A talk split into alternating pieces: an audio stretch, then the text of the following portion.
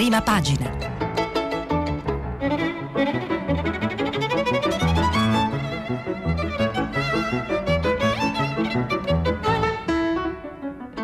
Questa settimana i giornali sono letti e commentati da Piero Ignazzi, editorialista del quotidiano La Repubblica. Per intervenire telefonate al numero verde 800 050 333.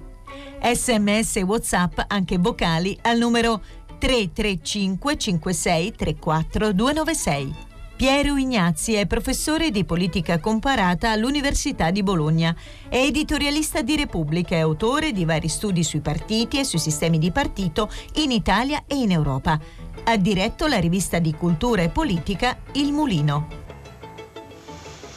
Buongiorno, sono Piero Ignazzi e eh, chiamo, sono qui dalla sede RAI di Bologna per eh, questa settimana a eh, illustrare eh, i giornali quotidiani. Oggi ovviamente eh, tutti i quotidiani sono eh, dedicati al problema eh, della lotta al coronavirus e dei provvedimenti presi dal governo, anche se con accenti diversi sia nella titolazione sia anche in alcuni, per quanto riguarda alcuni eh, quotidiani nei contenuti. Eh, se diamo un'occhiata alle prime pagine eh, dei giornali, eh, il Corriere della Sera a, a, tutta pagina scrive Italia chiusa la sera, divieti e proteste, quasi un lockdown, locali aperti alle 18, serrata per cinema, teatri, palestre. Conte, così salviamo il Natale. Ristoratori e commercianti accusano un disastro, la Confindustria non c'è direzione, manifestazioni in 17 città. Questo titolo e sottotitolo. Um, il messaggero titola in maniera un po' diversa e insiste sugli aiuti automatici, tra virgolette, alle imprese. Eh, pronto il decreto sul sostegno alle aziende in crisi per la chiusura. Sono circa 350.000, procedura rapida per chi ha già avuto fondi durante il lockdown e in arrivo 5 miliardi. La Repubblica, Covid, la rivolta della cultura. Contro la chiusa di cinema e teatri si mobilitano i comuni e il mondo dello spettacolo.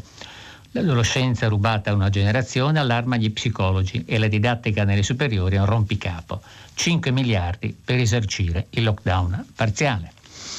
Il fatto quotidiano. Luce e ombre del decreto, come Conte, sacrifici necessari e rimborsi sui conti. Contagi diurni, contagi diurni e in famiglia, chiusure serali e tutti a casa. La stampa, l'Italia si spegne alle 18, scoppia la rivolta. Dallo spettacolo alla ristorazione, così non riapriremo più. Gualtieri entro metà novembre, indirizzi per 350.000 aziende. Il giornale, nuovo decreto, colpo a salve. Pensano di mettere al sicuro il paese chiudendo locali, palestre e teatri, ma così distruggono solo l'economia. L'ira delle regioni e degli industriali. Libero, eh, Conte, la vita finisce alle 6 di sera, è peggio di prima. Palazzo Chigi chiude ristoranti e bar 18, ferma lo sport, promette come risarcimento soldi a chi che non ha e ci blinda fino al 24 novembre, ma anche sulla data si sente puzza di fregatura. Um, altri, altri eh, giornali che poi vedremo hanno titoli simili, ma andrei eh, con una rapida eh, elencazione delle misure per chi non le avesse ancora sentite dai eh, vari notiziari ieri domenica e prendo eh, quello che scrive il Sole 24 ore, il quale ovviamente aveva il titolo sempre su questo argomento chiedendo nel nella prima pagina subito aiuti cash a fondo perduto per i settori colpiti dal mini lockdown. E riassume a pagina 3 Uh, bar e ristoranti chiusi alle 18, ma apertura anche alla domenica, tavoli solo da 4 persone, fatta eccezione per nuclei familiari e dopo l'orario di chiusura servizi a domicilio. 2. Mobilità, spostamenti limitati, raccomandazione non divieto. Quindi la stretta non introduce il divieto di spostamento, ma si a raccomandare fortemente a tutte le persone fisiche di non spostarsi con mezzi di trasporto pubblici o privati, salvo lavorative o di studi per motivi di salute e di necessità. 3. nei centri urbani, strade e piazze a rischio, possibile divieto dopo le 21. Eh, in realtà la norma prevede che possa essere disposta la chiusura pubblica dopo le 21 di strade e piazze nei centri urbani, ma questo eh, non è una eh, prerogativa del governo nazionale e è rimessa invece ai livelli locali, ehm, regionali e comunali. Per cinema, teatro e concerti scatta la nuova chiusura e questo è un tema su cui eh, si insiste molto eh, in vari giornali. 5 sport, stop a palestre e piscine, fermi gli impianti di sci. 6 manifestazioni, basta congressi e convegni, vietate tutte le fiere, anche quello a livello internazionale, che nella prima versione del CPM erano state salvate. Scuola, altro tema caldo e problematico. Alle superiori, lezioni online almeno al 75% e possibilmente fino al 100% negli istituti superiori. Salvi concorsi, non c'è stop ai vari concorsi pubblici e privati. Pubblica amministrazione e privati, più lavoro agile, orari differenziati, incentivato lo smart working nelle pubbliche amministrazioni che potranno estendere oltre il 50% del personale impiegato nelle attività eseguibili in modalità agile. Eh, inoltre le pubbliche amministrazioni dispongono di differenziazione dell'orario di ingresso del personale, a eccezione della sanità ehm, nessuna sospensione per i concorsi pubblici e privati, come già detto, e poi app immuni, tracciamento per e per gli operatori obbligo di caricare i codici. Quindi si cerca di rendere più efficace il eh, tracciamento attraverso l'utilizzo dell'app Immuni e viene previsto per gli operatori sanitari l'obbligo di caricare i codici chiave in presenza di un caso di positività, accedendo quindi al sistema centrale Immuni. Qui cambiato un po' l'approccio. Bene, eh, i commenti ovviamente sono molti, non vorrei eh, dedicare eh, tutta la lettura a questo, però alcune cose dai principali quotidiani possono essere lette. Uh, l'editoriale Corriere della Sera, firma di Aldo Cazzullo, Gli errori e i sacrifici. Um, si parlano degli, uh, degli errori, il fatto che la seconda ondata non sia stata prevenuta non ci esime dal dovere rispettare le regole per evitare che il contagio cresca ancora e metta ancora più vittime. E il sacrificio che ci viene chiesto, insiste ancora Cazzullo, è grande. Rinunciare di fatto alla vita sociale proprio nella stagione che precede il Natale e che è decisiva per l'andamento di molti comparti e consumo è doloroso e dannoso. Si tratterà di trovare un equilibrio tra sicurezza e socialità, senza ricorrere alla brusca e impossibile misura di chiudere tutto e tutti. Attenzione però a evitare errori di valutazione che potrebbero avere conseguenze altrettanto gravi. Le rivolte di Napoli e Roma non vanno confuse con la sofferenza di chi non può lavorare. E questo è un punto su cui eh, molti altri insistono. E chiude il suo articolo Aldo Cazzullo dicendo che il rischio che la nuova stretta aumenti la forbice tra garantiti e non garantiti, tra chi può lavorare a casa e riceve lo stesso stipendio e chi no, tra chi nell'attesa che passi la nottata accumula risparmi e chi non ha soldi per vivere, questa forbice va chiusa il più possibile anche per prevenire le rivolte, per isolare e punire. I violenti e alla fine un appello alla responsabilità, siamo tutti chiamati alla prova più dura della nostra vita e la prova più dura, non il punto più basso, deve essere il nostro punto alto. Uh, su questo uh, punto anche uh, l'articolo di Ezio Mauro eh, della Repubblica che ehm, eh, scrive è come nel, nel suo, suo, articolo eh, il virus della ribellione, intitolato Il virus della ribellione, è come se la seconda ondata della pandemia avesse spezzato quel sentimento nazionale unitario che aveva circondato la prima fase dell'attacco virale in primavera. Spontaneità, generosità, disponibilità, addirittura le bandiere ai balconi, la scoperta di un quotidiano riconoscimento reciproco nel ruolo comune di cittadini disarmati, tutti insieme, e tutti esposti alla medesima insidia di un nemico sconosciuto. In quel momento in cui l'Italia si trovava a dover sperimentare l'assedio del contagio per conto dell'intera Europa, I cittadini avevano implicitamente assegnato al governo una sorta di potere metafisico, il disvelamento del maleficio della, nella sua natura, nella sua potenza, nella sua portata. Di questo potere di interpretazione e e di definizione derivava l'autorità del governo. Oggi crediamo sapere tutto, allo stesso tempo ciò che abbiamo imparato è inutile, perché possiamo difenderci ancora e sempre soltanto con i rimedi primitivi del distanziamento, della maschera, delle mani lavate e dell'isolamento in casa. Nessuno può più svelarci nulla. La realtà è talmente chiara, esemplare nella sua semplicità. Lui può solo infettarci, noi possiamo solo scappare. Che qualcuno rifiuta la sua evidenza, provando a sfuggire negandola come se fosse possibile. Oppure, come, a Napoli, come Napoli ha anticipato, qualcun altro fa i conti con il costo di questa emergenza infinita, questa precarietà permanente, questa instabilità costante scopre che il costo è alto almeno quanto il rischio del contagio e presenta il saldo al potere. Ognuno ha il suo conto privato da protestare sul tavolo del governo. Non c'è al momento una cambiale nazionale a far scadere in piazza, dunque non c'è un disegno unitario capace di raccogliere diversi reclami, trasformando in una causa generale, quindi in un'occasione politica. Sapevamo che corrodendo lo spazio sociale, l'infezione trasforma il cittadino in individuo, condannando la solitudine e il suo risentimento. Adesso scopriamo che il virus va oltre, scompone la società, la segmenta, eccita i suoi particolarismi. Anche la protesta oggi nasce da questo spirito individuale di isolamento, è incapace di intravedere un insieme, segue normature corporative, si organizza per interessi eh, particolari. E poi auspica che il Presidente del Consiglio, se ancora in tempo, recuperi il terreno perduto nella tutela sanitaria ricostruendo una cornice unitaria che riporti sotto controllo questa ricorsa di rincorse di particolarismi.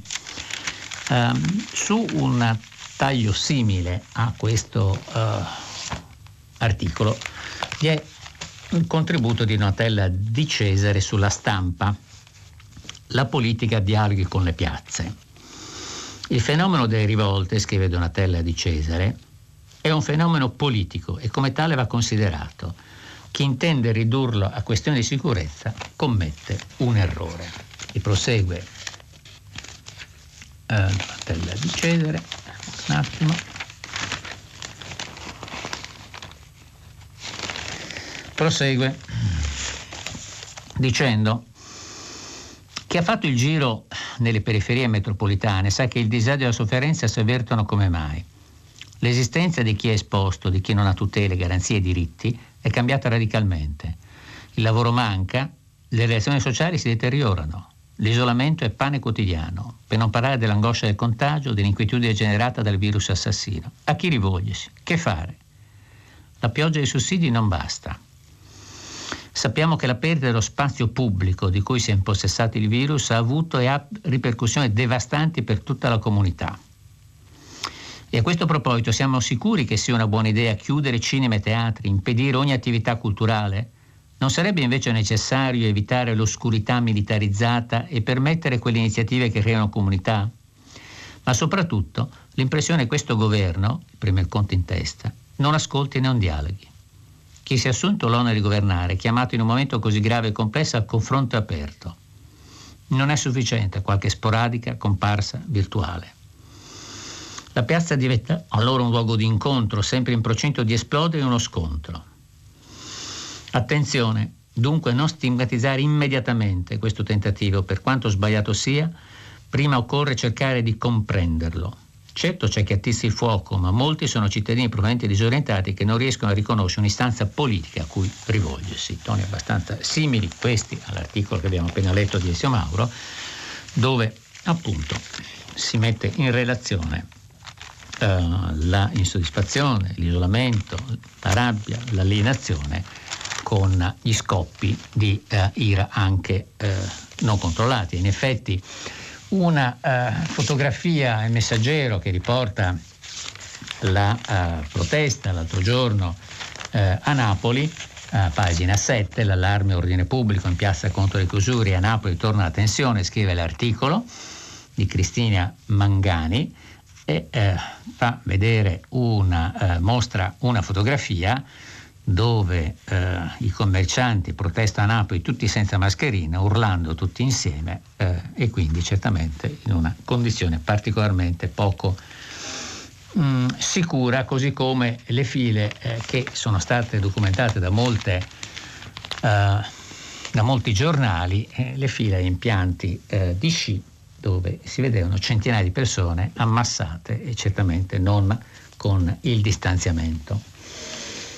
Um, libero eh, ha eh, il commento ovviamente del direttore Vittorio Feltri che ha un tono meno battagliero del solito. Ovviamente eh, il titolo è Divieti folli, la velleità al potere, eccetera, ma eh, nel testo Feltri scrive che ovviamente introdurre alcune norme prudenziali era opportuno, ma imporre serrate complete induce a pensare che i nostri amministratori governanti siano fuori da ogni logica. Limitare la libertà dei cittadini non è vietato in tempi di emergenza, però noi poveri tapini abbiamo diritto di chiedere a chi ci guida perché non si sia provveduto, invece che tarpare le ali al terziario, a organizzare l'assistenza domiciliare ai malati, perché ancora oggi per sottoporre un esame al tampone si è obbligati a sottostare un gattese Indubbiamente non è facile fronteggiare una pandemia esiziale come quella in corso, in cui persino i virologi alla moda non hanno capito un fico secco, ma qualcosa di più efficace i nostri governanti avrebbero dovuto escogitarla, altro che impedirci di circolare dopo il tramonto. Non pretendiamo niente eccezionale, bensì solo un po' di rispetto. Um, il giornale ha, uh, come abbiamo visto, uh, colpo a salve e quindi uh, un articolo, una serie di articoli piuttosto, piuttosto critici. Uh, l'analisi di Augusto Minzolini è estremamente, estremamente critica, il decreto è una toppa per coprire gli errori, scrive dopo che per sei mesi il governo ha fatto poco o nulla per prepararsi a un nuovo attacco del virus previsto nei tempi e nella virulenza, non solo nei nasi virologi ma anche in tutti i talk show del bel paese e quindi non sono organizzati tam- nulla, mancano i tamponi, i vaccini influenzali, scasseggio cioè gli strumenti per combattere il virus in alcune trincee della prima linea, cioè strade, gli autobus, le scuole, le case, ma anche nelle seconde trincee, cioè la sanità territoriale, ospedale e nelle terapie intensive e subintensive. Come vedete è un coro che eh, comprende un po' tutti. Quello che mh, mm, è comunque credo importante eh, è fare un'analisi comparata con eh, quello che succede in altri paesi. Prendo quindi due eh, articoli che trattano di questo, di questo, tema. Il primo è nel nuovo quotidiano diretto da Stefano Feltri, domani, che eh, a cura di Francesca De Benedetti eh, fa un ritratto di quanto, eh, quali sono stati i provvedimenti presi negli altri paesi. Um, e uh, il titolo dell'articolo, l'autodisciplina svedese o la prigione in Irlanda, le misure anti-Covid-19. Dal semplice invito alla responsabilità ai sei mesi di prigione, dal coprifuoco al lockdown. Ecco le soluzioni adottate nel resto d'Europa. La Svezia un lockdown volontario, che è l'ultima trovata scandinava. La pressione sul sistema sanitario si fa sentire anche in Svezia, note per le misure light anticontagio. Ehm, non, obbliga, eh, non c'è nessun obbligo all'uso della mascherina, ma in compenso si invita a intrattenersi solo con i coinquilini e nessun pubblico ufficiale controlla, ma un avviso nella eh, Università di Uppsala, ad esempio, dice prendete i mezzi pubblici solo se proprio dovete. La Francia. Già un sabato fa Parigi e altre otto aree metropolitane sono state messe in regime di coprifuoco, dalle 21 alle 6 per almeno un mese e mezzo. Le saracinesche sono abbassate e i spostamenti vanno giustificati. Ma la Francia va al ritmo di 45.000, 45.000 nuovi contagi al giorno e quindi le zone sottoposte a fre- a, al coprifuoco sono state estese a 54 dipartimenti su poco più di 90. E se una settimana fa riguardavano 20 milioni di francesi, ora riguardano 46 milioni di francesi. Um, c'è un dibattito esteso in Francia, eh, i dati dell'Agenzia di Salute Pubblica dicono che nella capitale francese, a Parigi, il 15 ottobre, prima del coprifuoco, il tasso di contagi era di 400 casi su 100.000 abitanti. E questo trend però eh, è eh, apparentemente bloccato. In Inghilterra eh, i casi giornalieri sono più di 23.000 e ci sono eh, in post- posizioni diverse rispetto all'Inghilterra eh, propriamente detta, al Galles, alla Scozia, al Nord Irlanda, dove vi sono delle eh, regole abbastanza diverse a seconda del livello di contagi. E anche qui si va ovviamente alla chiusura di pub e eh, ristoranti alla sera fino al vero e proprio lockdown in Galles. Um, mentre eh, c'è appunto in Irlanda, in Irlanda il lockdown è stato imposto da questo giovedì con il rischio appunto di eh, una eh, eh sanzione penale con tanto di eh, carcere. Poi eh, la Polonia è diventata una zona rossa, bar e ristoranti chiusi, incontri non più di 5 persone, scuola online, e i ragazzi fino a 16 anni hanno diritto di uscire senza adulti tra le 8 e le 16, mentre chi ha più di 70 anni esce solo per l'indispensabile. E in Polonia include anche eh, l'andare a messa. Quindi c'è un quadro di eh, um, misure prese negli altri paesi che eh, non è molto diverso da quello eh, adottato eh, in Italia eh, certo nei confronti della chiusura di mm, cinema, teatri, eccetera, c'è eh, in molti giornali una uh, serie di, uh, di critiche. Uh, per esempio, il Corriere della Sera, pagina 8 e 9, in rivolta artisti, direttori di teatro, gestori di cinema, ma il ministro Franceschini, che pure è molto sensibile a questi problemi come Ministro della Cultura, dice la, propri- la priorità è salvare le vite, nonostante sia un colpo devastante per la cultura, scrive Laura Zangarini. E dall'altro lato, diciamo dal lato non culturale, ma più della, del tempo libero, della, del loisir, eh, ristoratori, negozianti e cittadini dicono che eh, così è la fine. E eh, amici, coppie, barman per l'ultimo happy hour dove la vita inizia alle 18, è un articolo di Elisabetta Rosaspina che racconta un po' eh, come eh, ci sarà la vita dopo questa situazione. Eh, una, un bel racconto scritto come sempre con, con grande eh, qualità eh, diciamo, di scrittura, eh, molto, molto, lungo, una pagina intera, ovviamente no, non posso leggere nulla, ma lo posso vivamente raccomandare, è quello che eh, eh, ha dedicato alla, alla chiusura eh, serale Nat- Natalia Aspesi sulla Repubblica, pagina 6, le nostre vite sfilacciate nella città ripiombata nel silenzio, tavolini semivuoti, portoni serrati, chiusure in arrivo e decchi di rivolte, le allucinazioni di una metropoli che si prepara a un altro lockdown e racconta appunto di questa Milano che si avvia a spegnere le luci. Sullo stesso giornale anche Nicola da Gioia insiste eh, sul fatto che ci sono dei riti eh, come quelli serali, degli incontri, degli aperitivi, del, degli incontri nel teatro, ai concerti, che ci aiutano a non finire in un buco nero. Il problema appunto degli aspetti diciamo, psicologici eh, della, eh, di questi, questi, provvedimenti su cui eh, nei giorni scorsi si è eh, insistito. Um,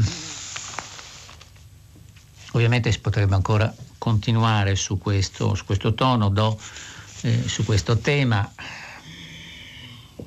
Volevo dare conto di un articolo di eh, Marco Travaglio che eh, pur essendo stato piuttosto eh, comprensivo nei confronti del governo questa volta eh, ritiene che eh, eh, le misure siano inadeguate.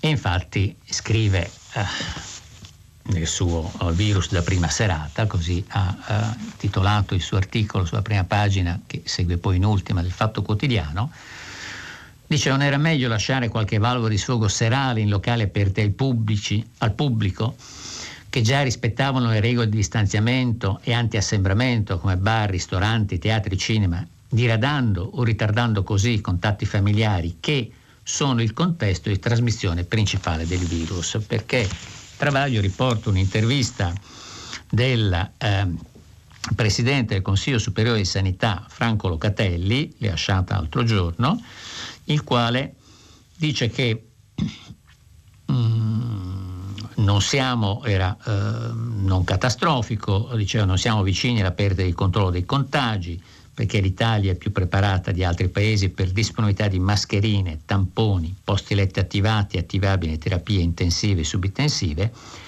e solo un terzo dei soggetti infetti ha sintomatologia, in larga parte di limitata severità. Quindi bisogna limitare al massimo gli spostamenti e tenere comportamenti responsabili e mantenere però i nervi saldi ed evitare il panico.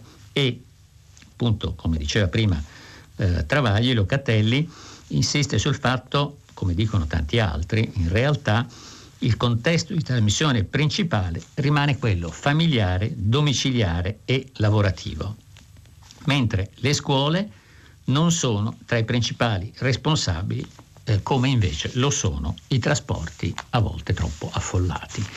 Sulla stessa linea anche l'intervista che viene riportata a pagina 4 dal eh, professor Massimo Clementi, um, colleghi, dice cari colleghi, basta terrorismo, il tasso di ospedalizzazione dice eh, non è quello di marzo, siamo diventati più bravi sia a curare sia a diagnosticare, ma sui recovery ci sarebbe da fare anche un altro discorso, portiamo troppe persone in ospedale questo fa andare in tilt il sistema sanitario. E qui la rotta va invertita come la curva dei contagi. È la medicina del territorio che va recuperata, potenziata messa in condizione di lavorare in questo modo anche da noi. È l'unico modo per decongestare gli ospedali e permettere così di curare anche patologie non legate al Covid, che in effetti eh, non si muore solo di Covid, tutt'altro.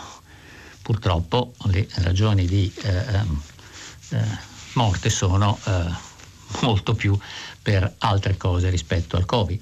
E anche per quanto riguarda le statistiche, come riporta il Sole 24 Ore, ehm, i morti eh, non c'è una eh, chiarezza eh, definitiva sui, eh, sui, morti per Covid o con Covid, perché eh, per esempio la Germania ha una eh, modalità di registrare i decessi molto rigida e quindi registra soprattutto se uno è morto principalmente per il Covid, mentre se uno ha molte patologie e si prende anche la polmonite in versione Covid, eh, in altri paesi viene registrato come morte per Covid. Ci sono queste, queste differenze ovviamente anche per quanto riguarda il, mh, mm, la modalità di mh, mm, calcolare eh, i danni di questo, di questo virus.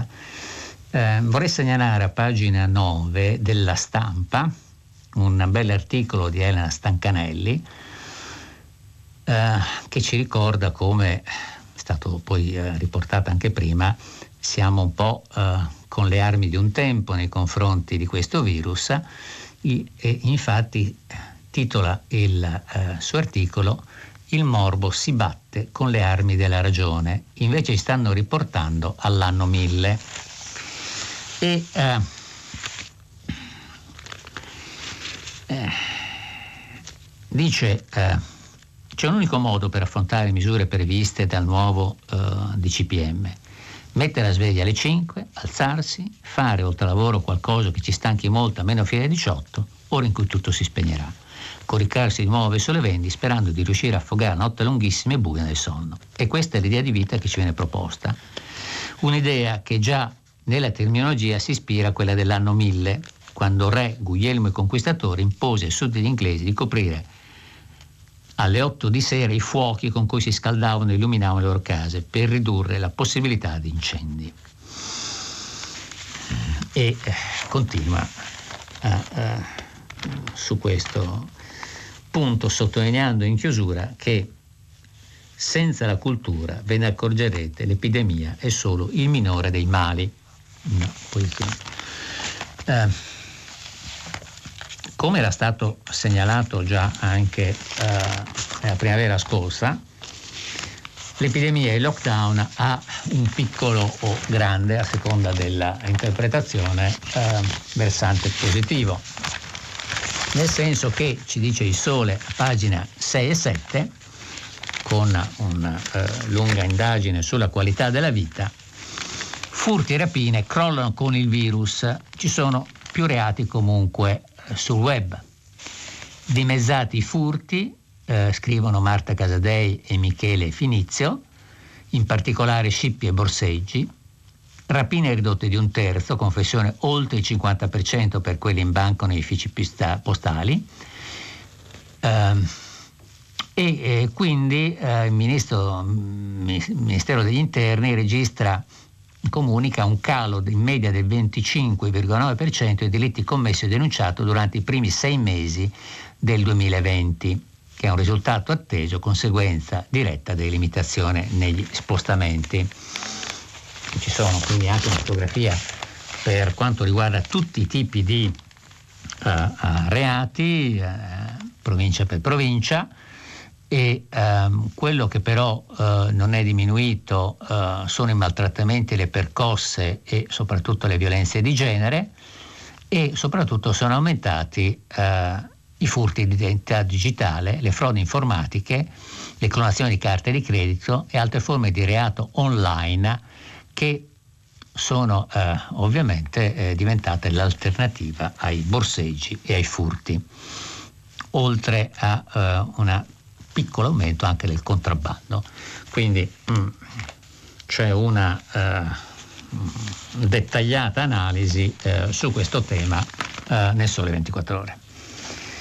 Um, per quanto riguarda eh, le reazioni politiche eh, dei politici, dei politici abbiamo eh, soprattutto le reazioni da parte dell'opposizione eh, sia eh, di, eh, in particolare eh, della Lega e di Fratelli d'Italia, intervista alla leader di Fratelli d'Italia Giorgia Meloni su Corriere della Sera, pagina 11, eh, dove dice siamo pronti a collaborare ma patti chiari. E finita l'emergenza si deve tornare al voto dialoghi con regole di ingaggio trasparenti e via le misure sbagliate.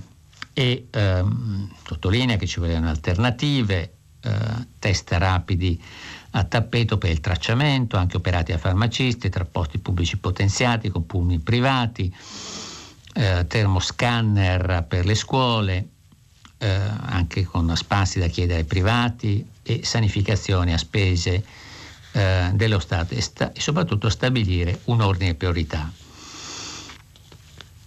Um, e quindi eh, una, ovviamente una critica, come eh, ovvio da parte dell'opposizione, ma anche una certa disponibilità a collaborare. E anche um, Salvini, che eh, intervistato dalla Verità, eh, con una, una, lunga intervista, poi alcune parti vengono riportate anche da altri eh, da altri giornali, eh, sostiene che eh, è necessario un altro tipo, un altro tipo di, eh, un'altra serie di interventi perché eh, dice che eh, se pensano di risolvere il problema chiudendo le palestre o vietando l'aperitivo non ci siamo davvero. E eh, se, se, davvero serve sulla scuola si possono lasciare a casa i ragazzi di 16-18 anni per un tempo più limitato possibile. quantomeno non si rovina la vita delle famiglie. Conte e Adorino tengono conto che dietro un bimbo ci sono anche mamma e papà che devono lavorare. Ecco, su questo sono preoccupato, in ansia per i contraccoppi culturali ed educativi. Stiamo abituando le giovani generazioni alla distanza, alla paura, al sospetto sociale e servirà parecchio tempo per riparare il danno. E poi ehm, sono altri, eh, un altro punto eh, un po' mh, mm, problematico forse.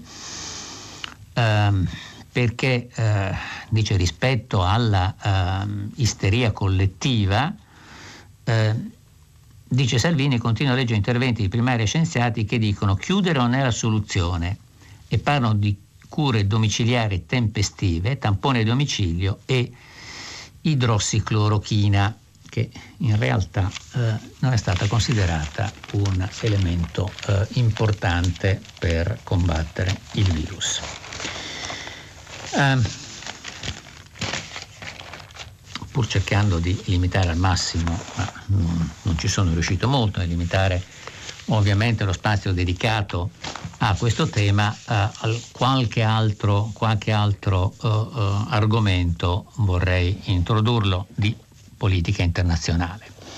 Su Corriere della Sera, a pagina 28, Paolo Valentino introduce eh, un problema di un possibile conflitto che c'è nell'Unione Europea tra la Presidente della Commissione von der Leyen e eh, il suo partito eh, europeo di appartenenza, il Partito Popolare Europeo, e dice Ursula von der Leyen, troppo verde per il Partito Popolare Europeo, eh, trova il colore verde troppo dominante e ehm, all'ex ministra della difesa tedesca, appunto l'attuale eh, presidente della Commissione europea, i compagni di partito rimproverano un eccessivo protagonismo mediatico che la porterebbe a ignorare i tradizionali valori cristiano-democratici.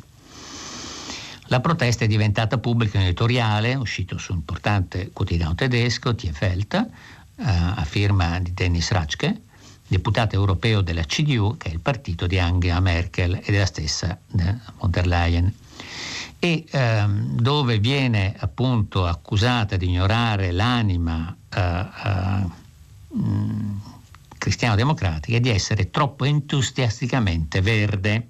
Mm? E quindi eh, mm, c'è una eh, tensione possibile possibile che eh, tra il partito di appartenenza che la sostiene e eh, il tentativo di dare una curvatura fortemente ecologista alle iniziative della, uh, dell'Unione Europea. Temi di carattere economici un po' diversi, un po diversi da quelli. Eh, ah, volevo segnalare qui sul, sul Fatto Quotidiano un eh, articolo, come sempre, eh, eh molto, molto, bello di eh, Gad Lerner eh, sul ehm, presidente della regione Campana, De Luca, definito leghista borbonico e come Salvini paga l'one man show fatto di aversi, essersi molto uh, esibito uh, nelle, uh, nelle sue esternazioni, con le sue esternazioni sempre molto efficaci, ma a volte anche sopra le righe.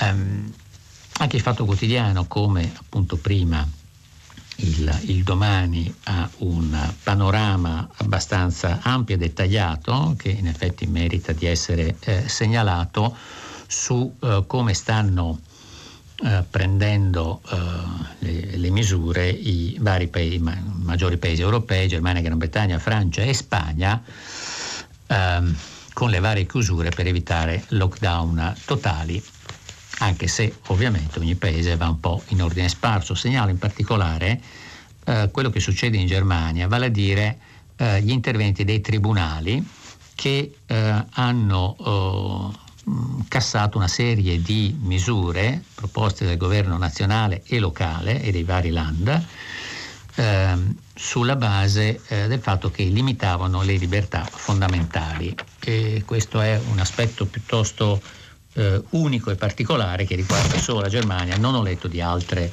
eh, di altri paesi dove questo sia stato oh, oh, identificato. Eh, sempre su questo giornale c'è in effetti un articolo sulla, eh, diverso rispetto a tanti altri eh, relativo alla precarietà e part-time. La guerra dei 30 anni l'hanno persi i salari. Marta Fana, a pagina 11, nel Fatto Quotidiano, ricorda come eh, ci sia una questione salariale che è ancora, ancora in realtà irrisolta. I salari italiani, scrive, hanno perso terreno dagli anni 90, effetto di fattori interni ai rapporti di forza e alle scelte di politica economica, prima tra tutti la liberalizzazione del mercato del lavoro. La flessibilizzazione dei contratti con l'esplode del lavoro a termine part-time, volontario e non, agito e continua a agire come fattore di deflazione salariale e i lavoratori che eh, nel 65% dei casi sono adattati a un contratto temporaneo in assenza di, eh, eh, eh, di una a tempo pieno sono eh, il doppio rispetto alla media europea. Um, nel, minuto, nel, minuto, che mi rimane volevo segnalare dall'inserto affari finanze, dall'inserto economico eh, della, eh, del, della, della, Repubblica un articolo a pagina 2 e 3 dedicato a un tema negletto quale quello della ricerca. E eh, di come la spesa per ricerca e sviluppo in Italia sia eh, abbastanza, abbastanza, bassa, al di sotto di quella della Francia, del Regno Unito, della Germania, della Corea del Sud, e spende eh, in realtà sotto la media dei paesi OXE eh, rispetto a mh, mm, paesi leader come Israele e Corea del Sud che hanno spese tra il 4 e il 5% in percentuale del, del prodotto interno lordo, l'Italia spende appena l'1,4% del prodotto lordo, un po' di più, solo un po' di più dell'1,2 della Grecia e dell'1,1 della, della Turchia e quindi eh, questa è una situazione ovviamente particolarmente grave per quanto riguarda il futuro economico e anche intellettuale del nostro paese. E, ovviamente i temi erano eh, anche altri, ma eh, non sono riuscito ad evitare la saturazione sul eh, problema che credo interessi e premi e prema eh, tutti i cittadini, quello relativo appunto alle norme di contrasto alla diffusione del Covid. La eh, rassegna stampa di oggi finisce qui e eh, io vi aspetto dopo la pubblicità per il filo diretto, potete eh, telefonare ma anche inviare i vostri messaggi eh, attraverso il sito di Radio 3. A dopo.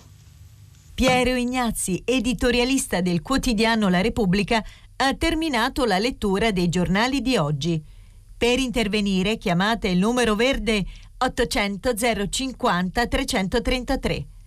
Sms e WhatsApp anche vocali al numero 335 56 34 296. Si apre adesso il filo diretto di prima pagina.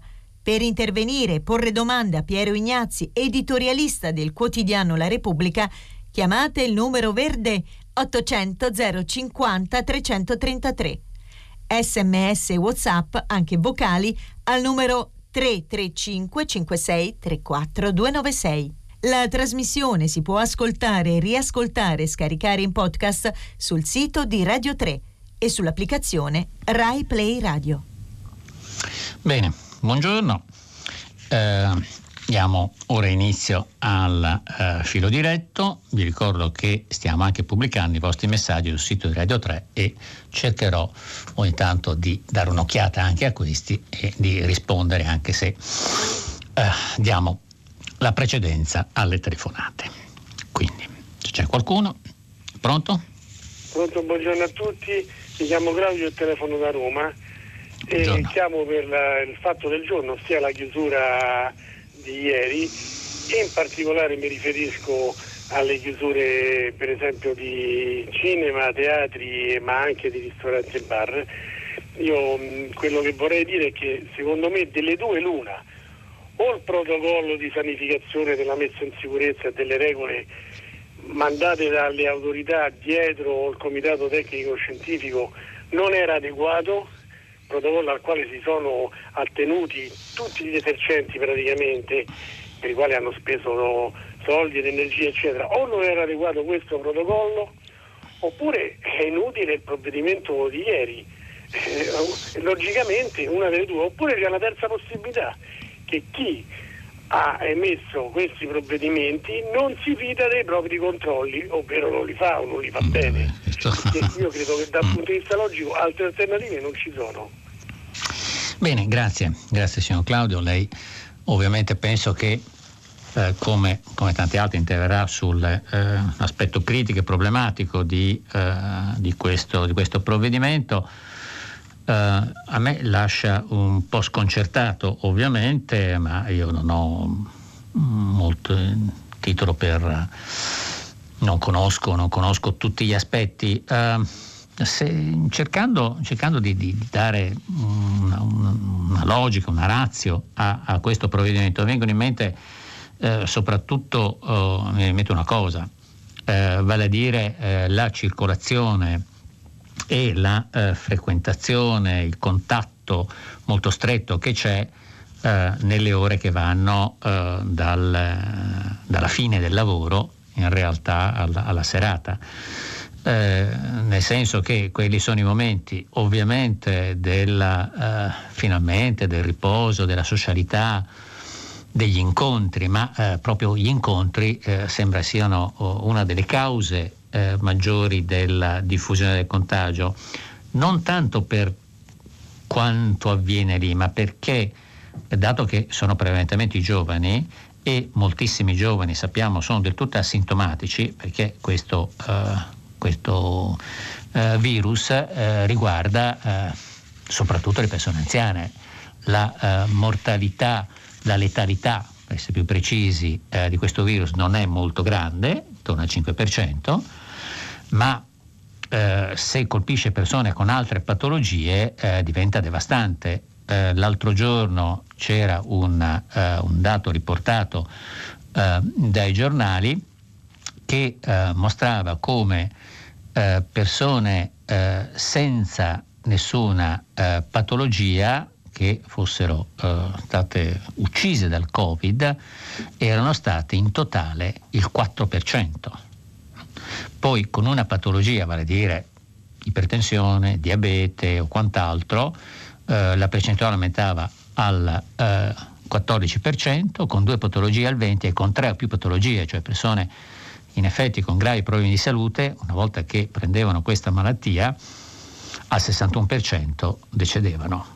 Quindi eh, per evitare che i giovani che non hanno patologie, perché per fortuna loro sono giovani e sani nella stragrande maggioranza dei casi, eh, anche se prendono, eh, si, si, ammalano, eh, tras- non, non, hanno, non hanno sintomi, però sono portatori di contagio e portano questo contagio ovviamente intorno a loro dove vi sono persone che sono più anziane e hanno molto probabilmente più patologie. E questo, come riportavo prima, eh, ricordava una, uno dei tanti medici intervistati eh, e in particolare poi lo diceva anche il Presidente dell'Istituto Superiore di Sanità, è nella famiglia soprattutto che avvenga la maggior parte dei contagi.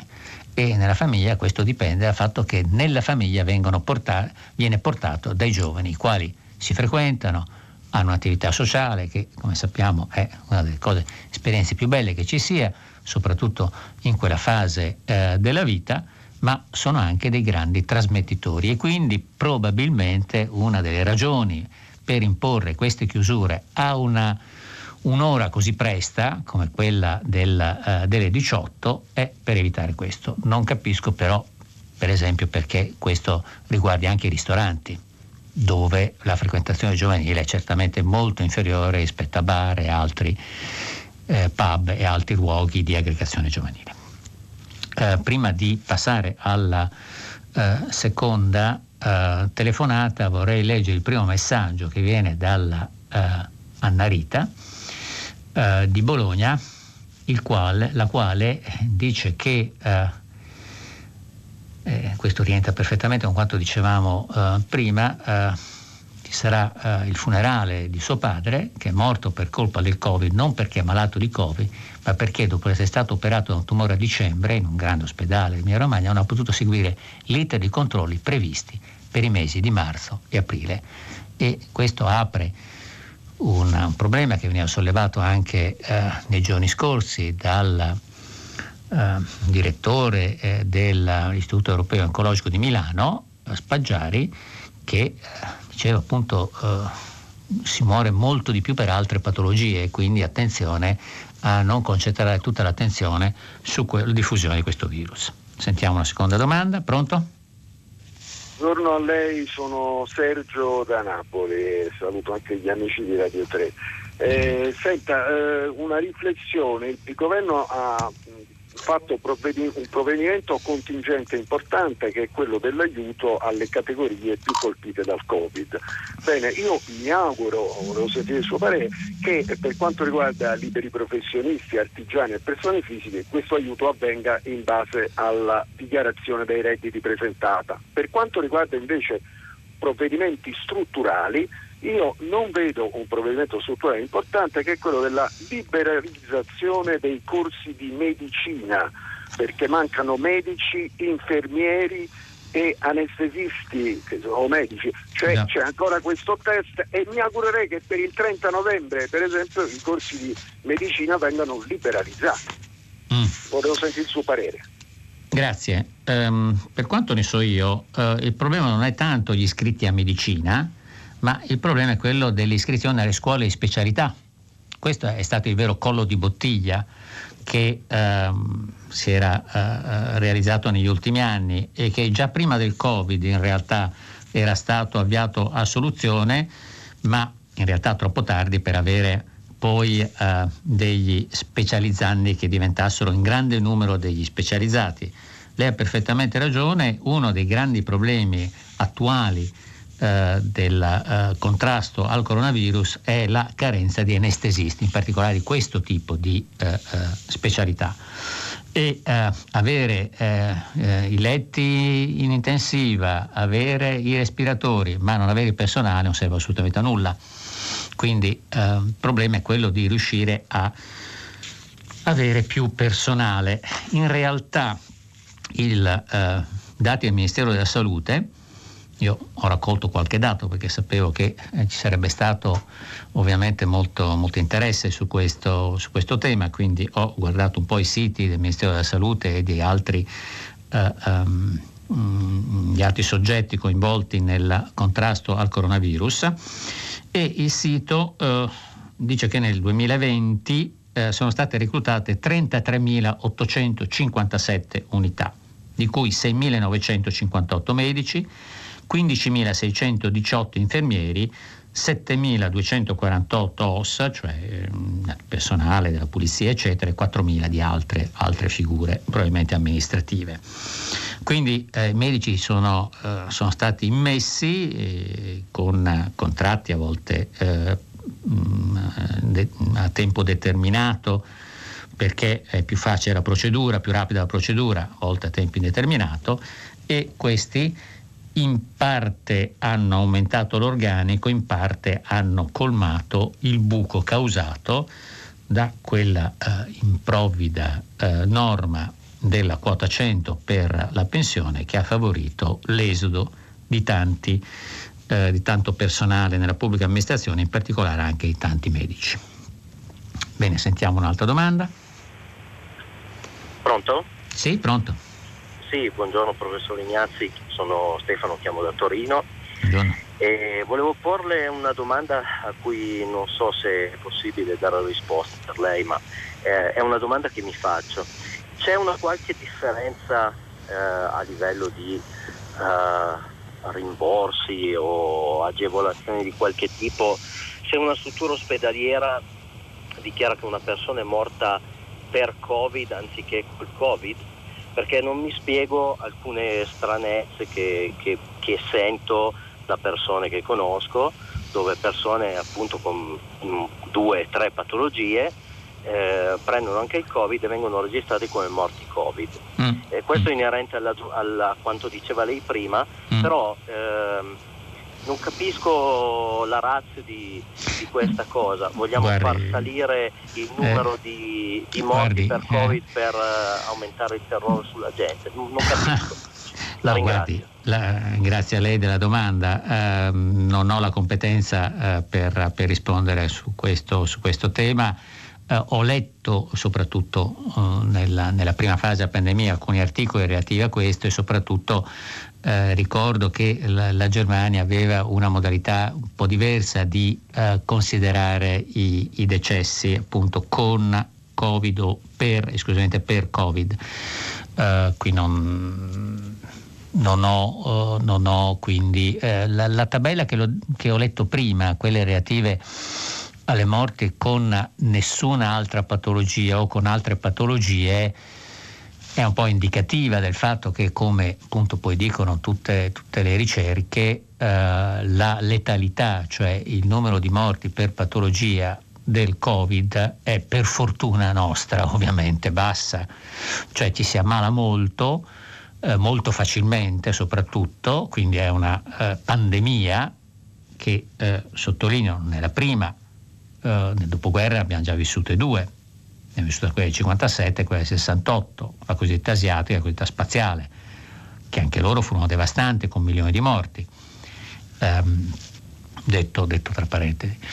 E uh, quindi uh, si diffonde molto, colpisce molti e uh, però ha una um, letalità per fortuna piuttosto bassa e probabilmente si abbassa anche, si dovrebbe abbassare perché da alcuni articoli che sono letti ehm, i medici, dato che la medicina è eh, una uh, scienza empirica, cioè si prova, si prova e si cerca di testare quello che funziona di più, quello che funziona di meno, ovviamente l'esperienza internazionale di questi, tutto questo periodo eh, ha fatto sì che eh, ci siano alcuni farmaci più efficaci rispetto ad altri e quindi adesso vengono utilizzati quelli e, e, e quindi probabilmente eh, la stessa letalità dovrebbe essere un po', un po', ridotta.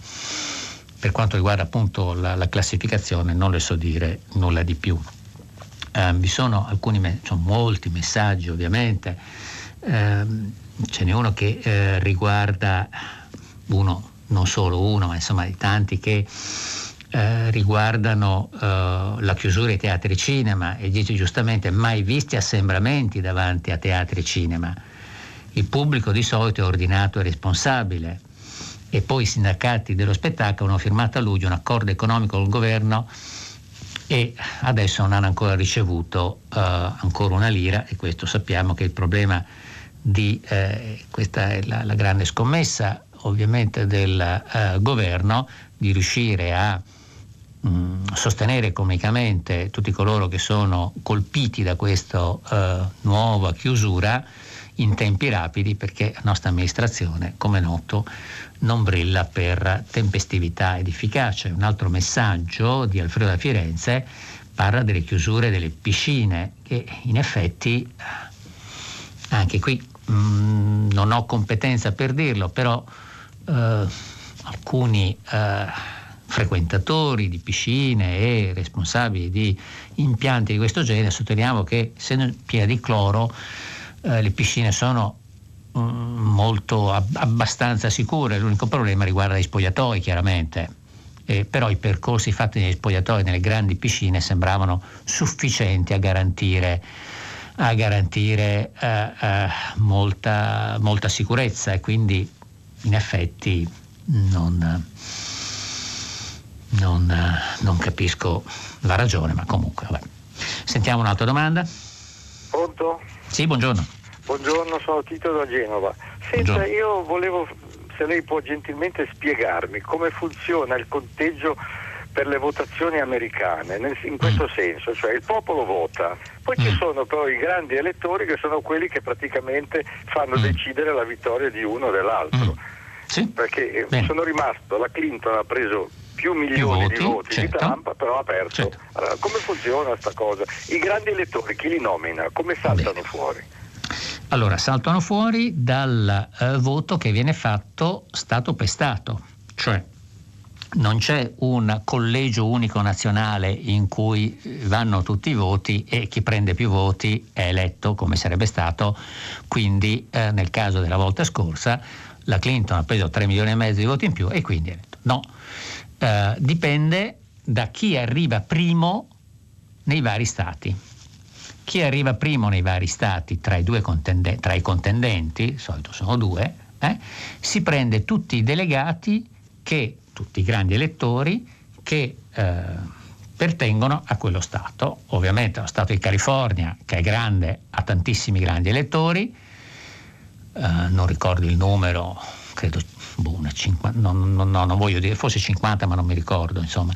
Comunque ha molti grandi elettori, lo Stato di New York che è molto popoloso anch'esso, ha tanti grandi elettori e così via, e gli Stati piccoli hanno ovviamente pochi elettori. Quindi eh, sommando la vittoria nei vari Stati eh, eh, dei due candidati, no?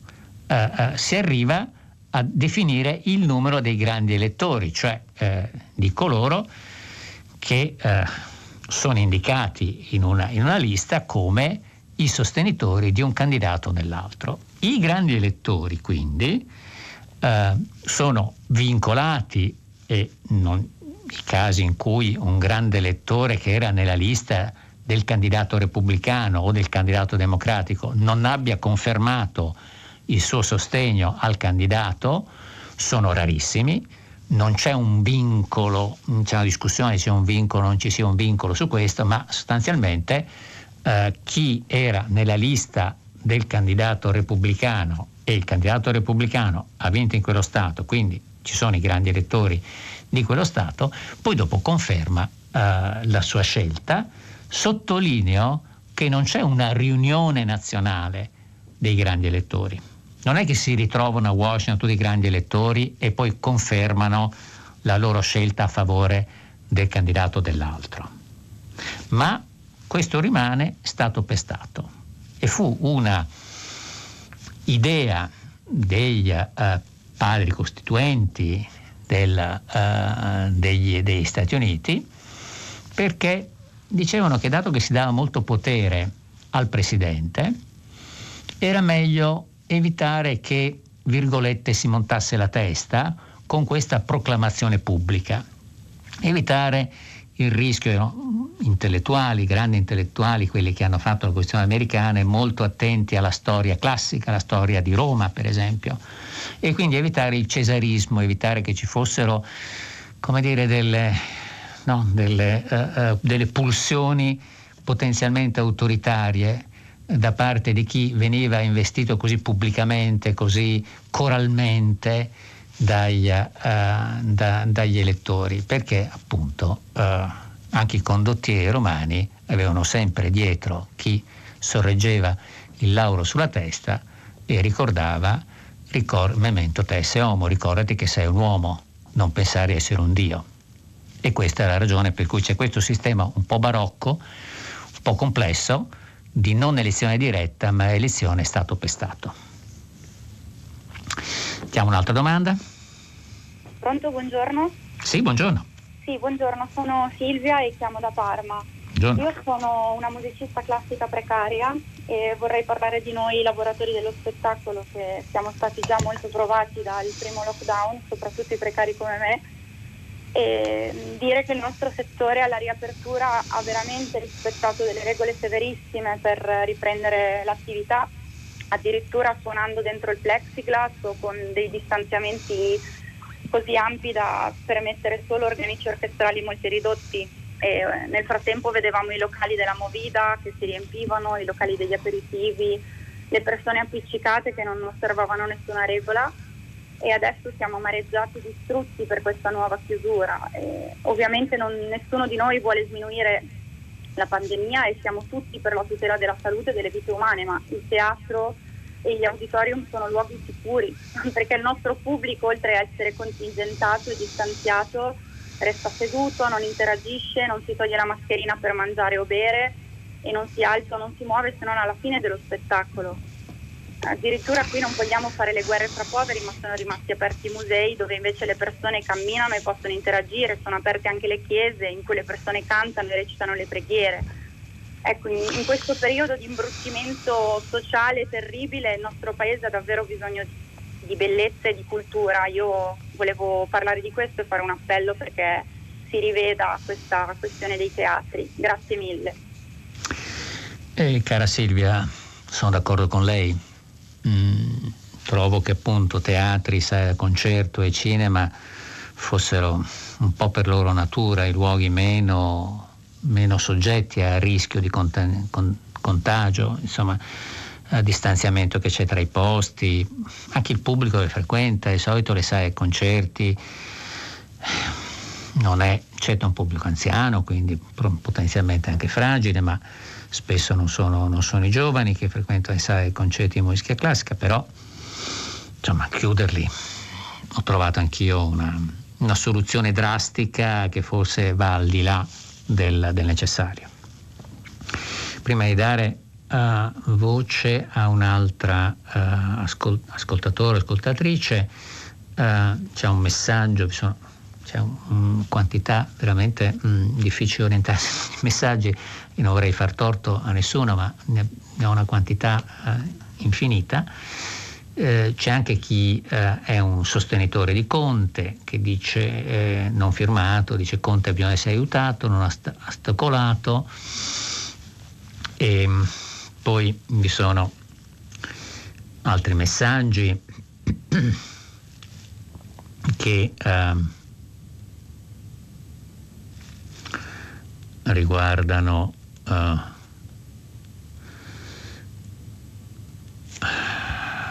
una situazione dei bambini come prodotti di consumo ehm, e quindi di eh, una, scarsa, una, scarsa, attenzione alla vita, alla vita, di relazione dei bambini. E poi vabbè, sentiamo altre, altre, domande. Pronto? Eh, buongiorno, sono Lorenzo, Lorenzo da Bologna. Buongiorno. Io volevo cambiare un po' argomento, parlare della ricerca e sviluppo di cui si è accennato prima e ho scritto un messaggio nel quale io raccontavo di lavorare per un'azienda di trasporti che stava cercando di sviluppare un'attività di ricerca e sviluppo. Ovviamente questa cosa del Covid ha, ha bloccato tutto, eh, però anche prima il problema esisteva, ossia la ricerca e sviluppo non è un'attività strutturale delle aziende, soprattutto in una dinamica di mercato come quella attuale dove vige il massimo ribasso, è chiaro che le spese accessorie che possono essere considerate anche quelle di ricerca e sviluppo, per quanto abbiano poi magari invece delle grandi, delle grandi potenzialità, vengono immediatamente chiuse o non neanche aperte perché bisogna lavorare al massimo ribasso, quindi eh, non c'è un margine, non è previsto un margine nell'attività di impresa.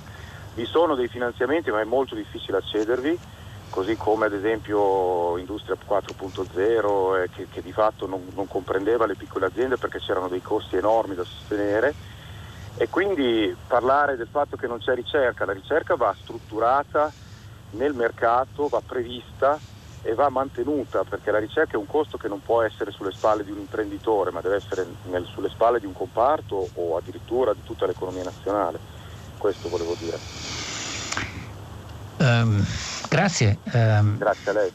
Io uh, credo che ovviamente uh, il settore pubblico deve avere un grande ruolo un grande ruolo nel promuovere la ricerca, nel facilitarla, defiscalizzare gli investimenti in ricerca. Sono assolutamente convinto che uh, la, la, l'aspetto, la parte più importante deve giocare il pubblico.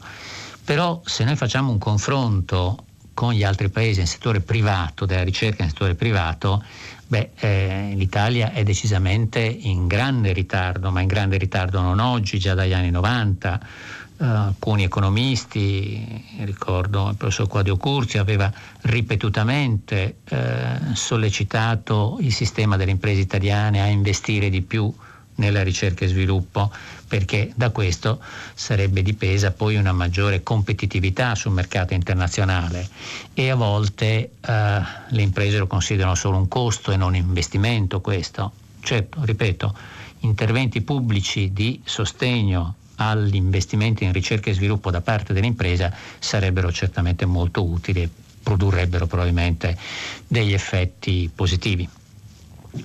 Bene, sentiamo un'altra domanda. Eh, sì, buongiorno, sono Peter da Cagliari, eh, sono un medico ehm, e chiamo per mettere in luce, anche per chiedere un suo parere rispetto a questo, eh, rispetto a, alla medicina generale in Italia.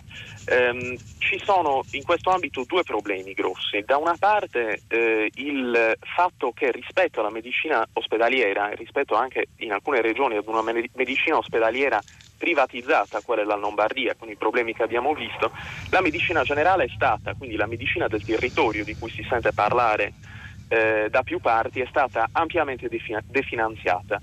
D'altro canto, eh, un altro grosso problema che abbiamo in Italia relativamente alla medicina del territorio è la mancanza di ricerca. Eh, siamo l'unico paese d'Europa, è uno dei pochissimi paesi del mondo in cui in Italia eh, non abbiamo una ricerca in medicina generale e cure primarie, non abbiamo dei dipartimenti universitari di medicina generale e questo ha portato molto probabilmente, oltre alla mancanza di ricerca, anche alla mancanza di produzione di linee guida che eh, devono eh, chiaramente prendere le mosse da una ricerca fatta sul territorio. Ecco, eh, io credo che questo combinato disposto abbia creato parte eh, dei problemi che attualmente stiamo affrontando. Ecco, vorrei avere un suo parere relativamente a questo.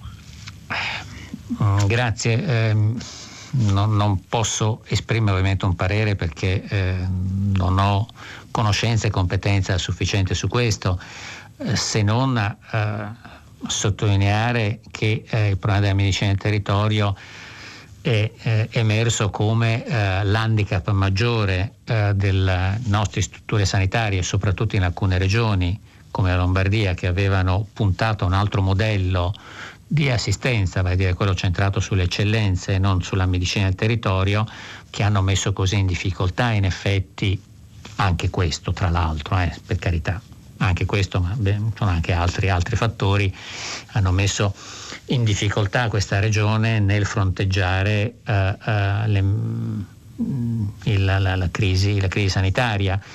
Uh, medicina del territorio va, va, certamente, va certamente potenziato, ormai mi sembra che sia riconosciuto da tutti e eh, il governo ha, ha, in effetti messo a disposizione credo 60 milioni alle regioni per attivare delle unità che eh, siano presenti sul territorio a eh, individuare subito quali sono i potenziali focolai e intervenire presso i domicili delle persone, presso la casa delle persone che hanno sintomi, evitando quindi che vadano a intasare come sta succedendo oggi per anche elementi eh, un po' di psicologia collettiva, cioè al primo colpo di tosse uno pensa di avere, di avere il Covid e uh, la regione Emilia-Romagna, eh, di cui conosco appunto uh, la, la, situazione, ha attivato più di 80 uh, strutture di pronto intervento per la prevenzione del Covid. Altre, altre regioni non so siano state altrettanto pronte nel recepire questa, ehm, questa opportunità. Sentiamo un'altra domanda. Sì, sono Lorenzo, chiamo da Padova, buongiorno. Buongiorno.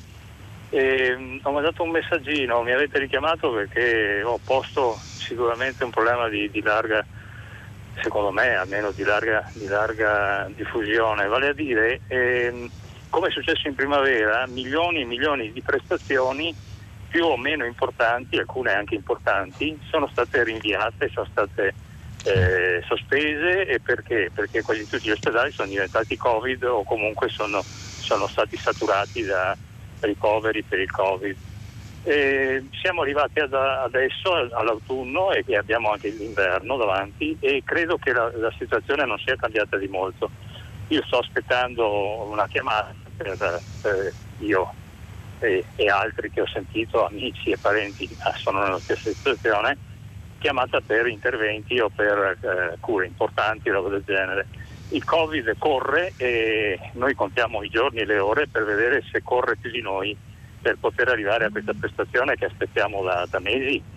Eh, è questo che non si capisce, la saturazione degli ospedali. Chiaramente se una pandemia succede ogni vent'anni, mica il sistema sanitario non può mica essere finanziato in surplus per vent'anni aspettando ogni volta una pandemia e mi rendo conto di questo, ma quello che invece mh, eh, dobbiamo renderci conto tutti è che eh, rispettare le regole, non contagiarsi e fare di tutto perché non crescano i contagi serve appunto per, per non saturare gli ospedali e questo è il problema.